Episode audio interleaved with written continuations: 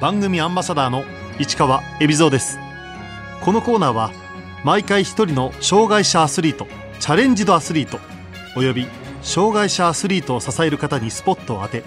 スポーツに対する取り組み苦労喜びなどを伺います。パラ応援大使をやっています車椅子生活2年目仮面女子の猪狩智香です。地下アイドルグループ仮面女子のメンバー猪狩智香さん1991年埼玉県生まれ。2018年4月歩行中不慮の事故に遭い脊髄を損傷。両足が動かせなくなりましたが車椅子でアイドル活動を続けることを決意。事故から4ヶ月後にはステージに復帰。車椅子でライブに出演しています。またパラスポーツを応援するチームビヨンドの応援リーダーやパラ応援大使を務め関連イベントにも参加。2020年東京パラリンピックの PR 活動もされています。2017年2月アイドルグループ仮面女子のメンバーになった猪狩さん。さあこれからという去年4月強風で倒れてきた大きな看板が道を歩いていた猪狩さんを直撃しました。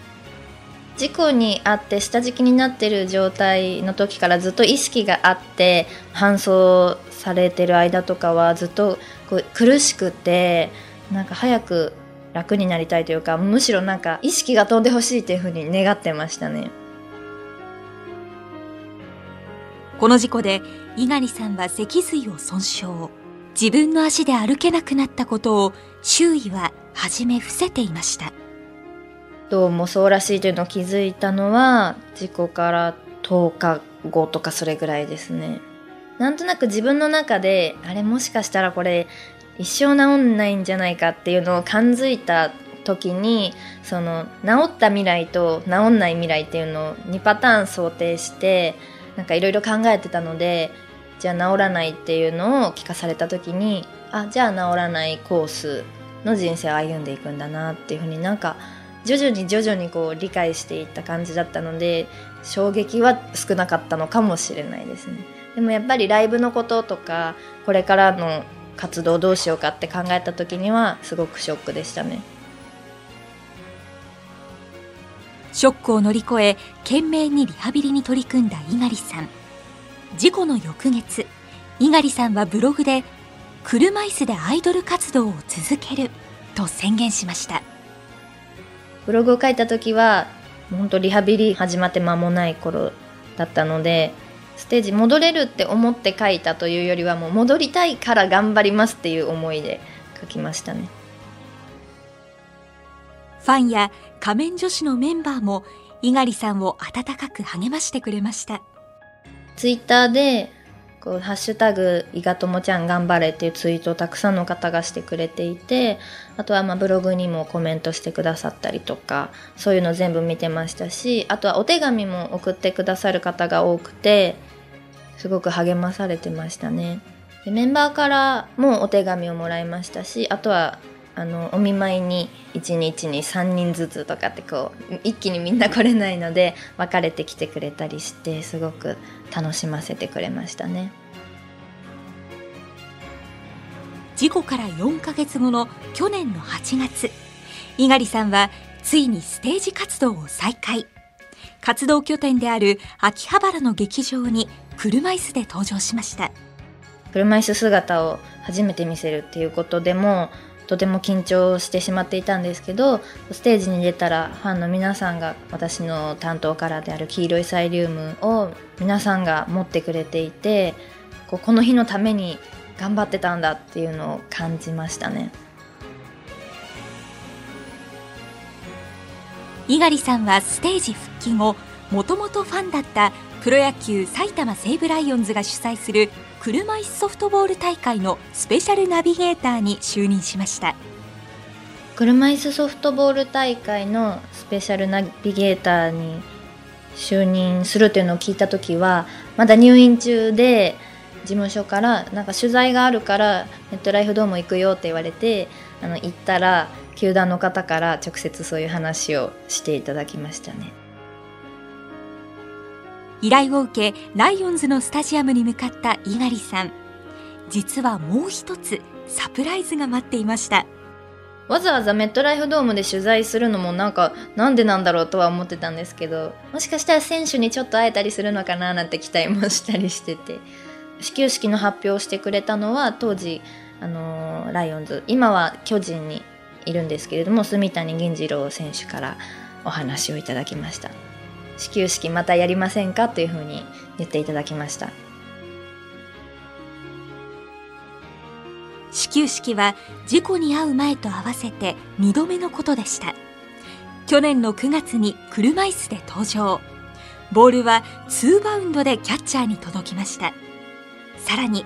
車椅子ソフトボール大会でも猪狩さんはセレモニーに登場しました。車椅子ソフトボール初めて見た時は皆さん普通にあのぶつかってひっくり返ったりしてるのを見てなんかいやすごいなと思って私だったら怖くてできないって思っちゃったんですけど皆さんすごくパワフルに動かれていてでも見てて楽しかったです。スペシャルナビゲーターとしてあの始球式ならぬ志田式っていうのをやらせていただいてあのライオンズの球団社長が投げたボールを私が打つという、はい、ちょっとイベントをやらせていただきました。打てました！打てたけどでもその後こう漕いで一塁まで走っていくのがすごく遅くて まああのこうおまけでセーフにしてもらった感じでしたね。これをきっかけに自分もパラスポーツに挑戦したくなったという猪狩さん。まずどんなパラスポーツを体験してみたんでしょうか？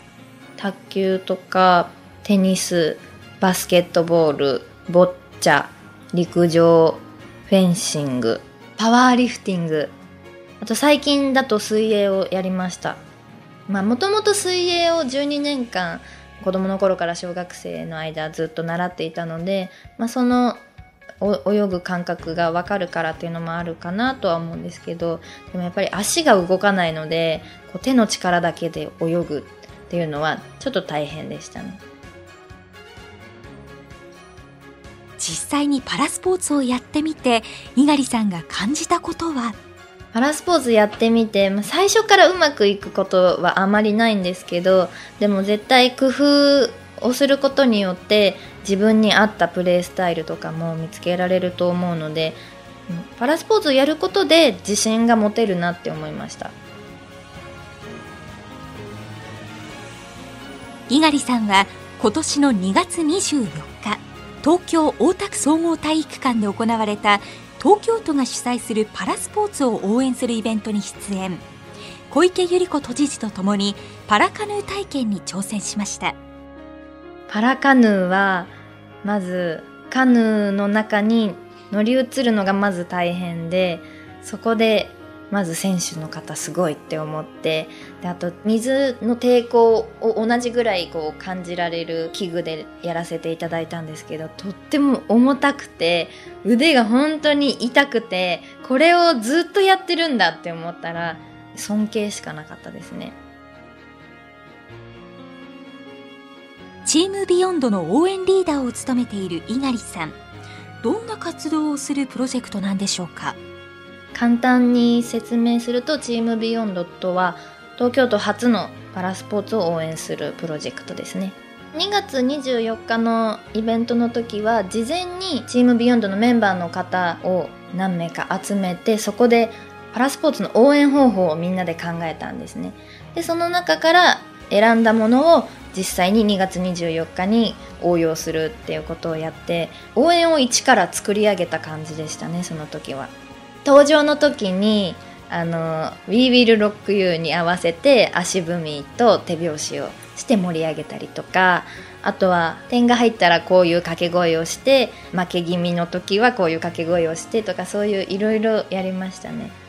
あの皆さんと考えて意見を出し合ったものが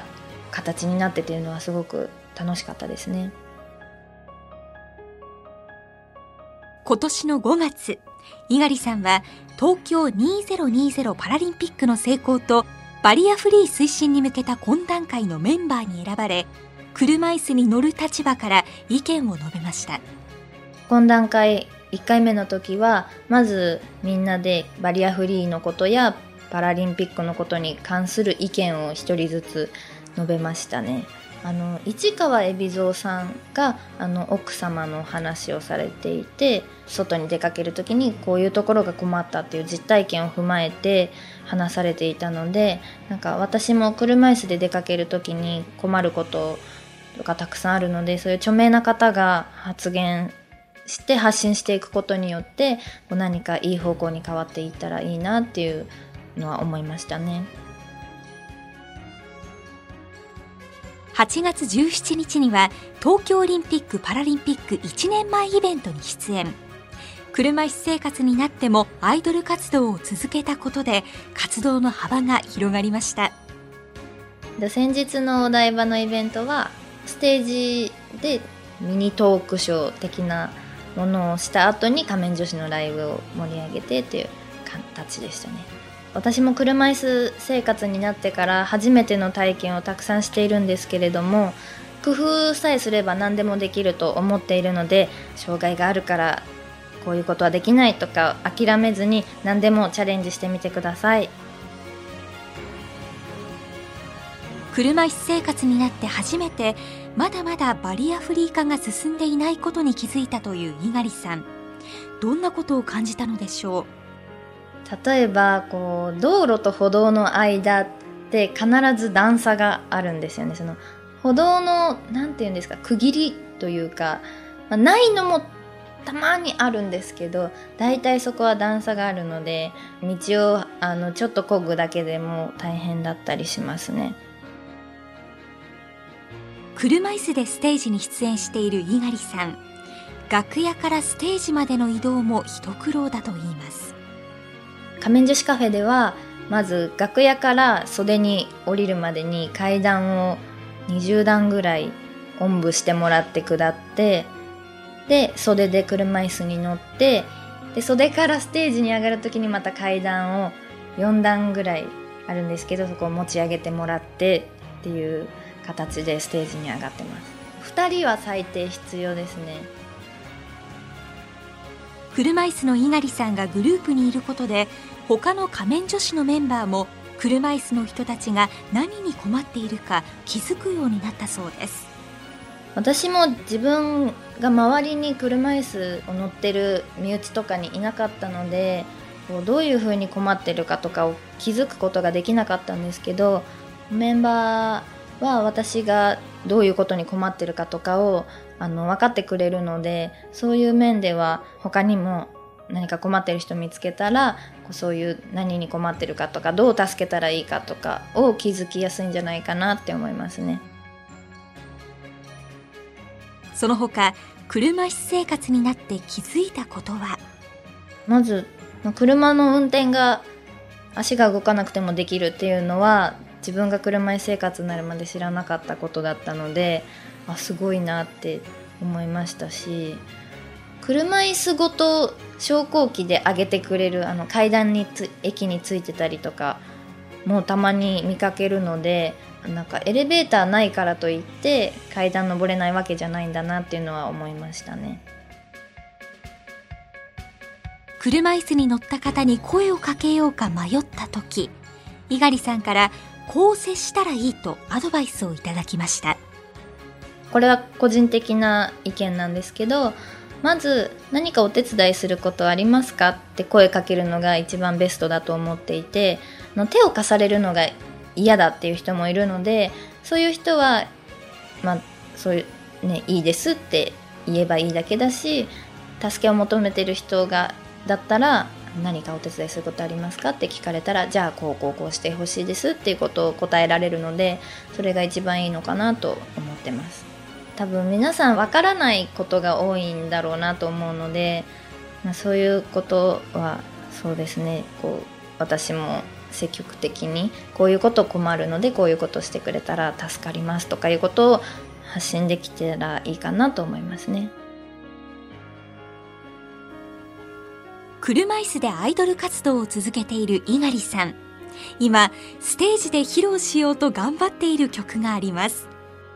私が今頑張っている曲は仮面女子の先人カッターという曲なんですけど先人カッターは5月に行われた仮面女子のワンマンライブで初披露した曲なんですけどちょっと体調を崩してしまいその曲の初披露に参加することができなくてすごく悔しい思いをしたんですけど、まあ、それをバネにこうもうちょっと体力つけて頑張ろうとか思えるようになったのででそして未だにまだ披露したことがないので先人カッターを披露できるように今頑張っています。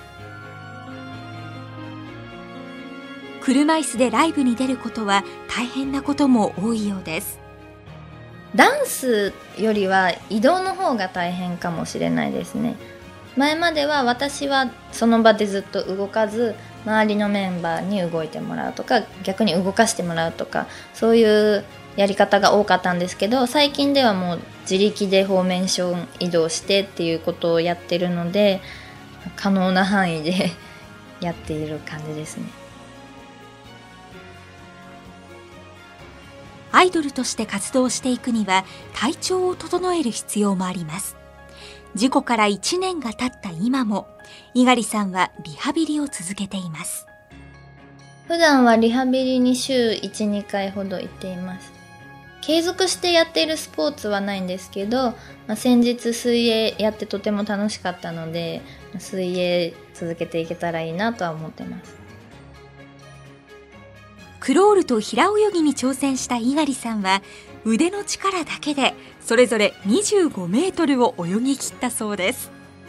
しっかり泳いだのは習ってた頃というか、まあ、中学の水泳の授業とかそれぐらいぶりだと思います。呼吸の仕方も前とはまた変わってきたりするのでそういうところも工夫なんだなって思いますね。いよいよ1年後に迫った東京パラリンピック。パラ応援大使も務める猪狩さんにこれからの夢を聞いてみました。パラスポーツこれからきっとあのパラリンピックに向けてパラスポーツ関連のイベントもたくさんあるかと思うんですけど私をきっかけに知ってくれる人がたくさん増えるよう積極的に活動していきたいと思ってます。私がパラスポーツ関係のイベントに出ることで今までパラスポーツに関わりがなかったアイドルファンの方が来てくれることが多いのでそういった意味ではこうパラスポーツを知ってもらえるきっかけの一人になれてはいるのかなと思います。仮面女子は12月15日に六本木 EX シアターでまたワンマンライブをさせていただくのでそこでは5月のワンマンライブよりたくさん出演できるように頑張りたいなと思っています。